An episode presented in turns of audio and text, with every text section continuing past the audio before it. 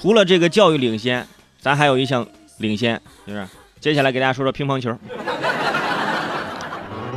一说乒乓球，这不是领先的事儿了啊，这就是没人跟跟跟咱比啊，就没有对比对象了已经。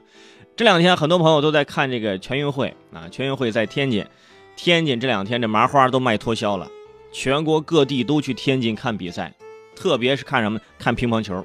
那为什么呢？因为乒乓球只有在国内全运会才可以看到世界最顶尖的这种对决，是不是？全球最顶尖的乒乓球对决就是我们的全运会，或者是这个全国锦标赛。呃，之前不是有一个段子吗？网上有一个段子说：“请问你拿了世界冠军，下一步的目标是什么？”哈，下一步，下一步，我目标是拿个全国冠军啊！真的，在中国这个乒乓球队里面啊，拿了世界冠军的好多人，但是拿全国冠军的人屈指可数，就那么几个啊。就是拿世界大满贯很容易，拿全满贯很难，就是拿全运会。就是在国内这个满贯很难，在国内拿一个全国乒乓球冠军，到底有多难呢？你们非常喜爱的刘国梁刘胖子，连全运会的前四名都没有进去过。你们想想，想想看，可以说全运会这个乒乓球单打决赛是地球表面啊最难打的比赛，谁赢了比拿了世界冠军还要激动。如果说奥运会的乒乓球赛是大魔王的选拔赛。那全运会就是大魔王的加冕赛。作为地表最难拿的乒乓球金牌，在今年全运会的赛场上，马龙四比二战胜了樊振东，拿下全运会的男单冠军，成为卫冕全运会男子单打金牌的第一人。全运会男子单打毫无疑问啊是一场火星撞地球的较量。除了啊这个大满贯这个刘国梁没有拿过之外啊，孔令辉和张继科，你们都喜欢张继科。也都没有拿到过，在国外啊，在国外他们哎都是拿着我们这个全运会的乒乓球这个决赛啊这个视频当教材看，真的从之前就拿着这个当教材看，看了这么多年，你们到底看出了什么门道没有啊？啊，看了这么多年，技术依然没有学会，越看越没有信心，最后也不看了，受打击啊！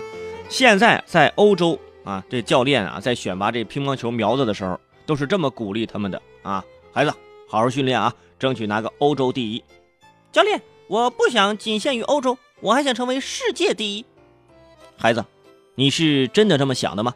是的，教练。啊，孩子，那你不适合打乒乓球，你去踢足球吧啊。现在很多国家已经放弃乒乓球这个运动了，还真的得亏了咱中国，向全世界输出了这么多优秀的教练。啊！你不输出，以后连跟你玩的小伙伴都没有了。你知道，人家走上乒乓球生涯啊，发现自己世界前十根本就进不去，怎么打都进不去。世界前十，中国能占八个，你上哪说理去？啊，就算代表国家出战，也拿不了前三。第一名不用说了，中国，然后日本、朝鲜、新加坡，哇，争这二三名也争的是激烈的不行啊。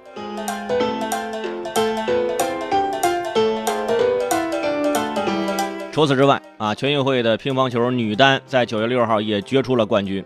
决赛当中，丁宁是四比二啊逆转战胜了刘诗雯，第一次夺得全运会女单金牌。夺金之后啊，她也成为了继邓亚萍、王楠、张怡宁和李晓霞之后第五位全满贯得主。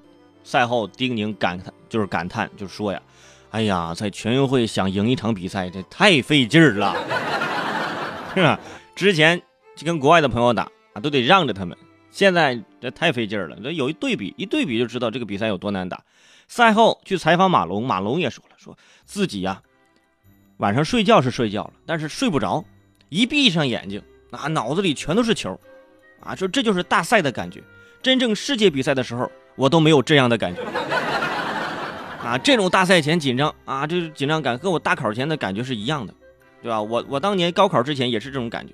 明明是在睡觉，可就是睡不着，啊！一闭眼，脑子里跟马龙是一样的，全是球啊！气球、悠悠球、球什么球啊？求求你考题简单点是吧？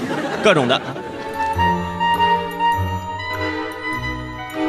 不过呢，哎，中国的乒乓实力咱不用多说了，是不是？英国人发明乒乓球的时候，想不到有今天；中国人玩蹴鞠的时候，也没有想到有今天。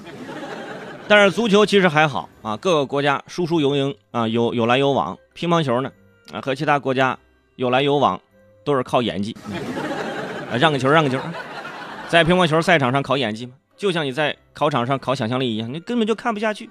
我记得在二零一六年世界乒乓球锦标赛上，日本电视台的解说，哇，那解说员一张口，整个人青春热血，跟动漫似的。哇，中国队那里有君临世界的最高峰的三大女王。轮到解说自己国家队员队员的时候啊，看日本队员出场，哇，首先一顿鼓励，哈，你看我们的队员，我卡哇伊，嗯，画风都不一样，哎，没什么可夸的了。不过。同样备受关注的张继科啊，在这次全运会当中，呃，是无缘四强。老将许昕呢，也因为呃伤病啊退赛。网上也经常看到这个绑着的绑着冰袋的那个许昕。不过，我们依旧感受到了国球的精神。例如马龙，从零七年参加世乒赛单打，到一五年第一次捧杯，用人生最美好的八年和无数次挥拍，换来了一个沉甸甸的冠军。所以呀，不论结果。都是果屏。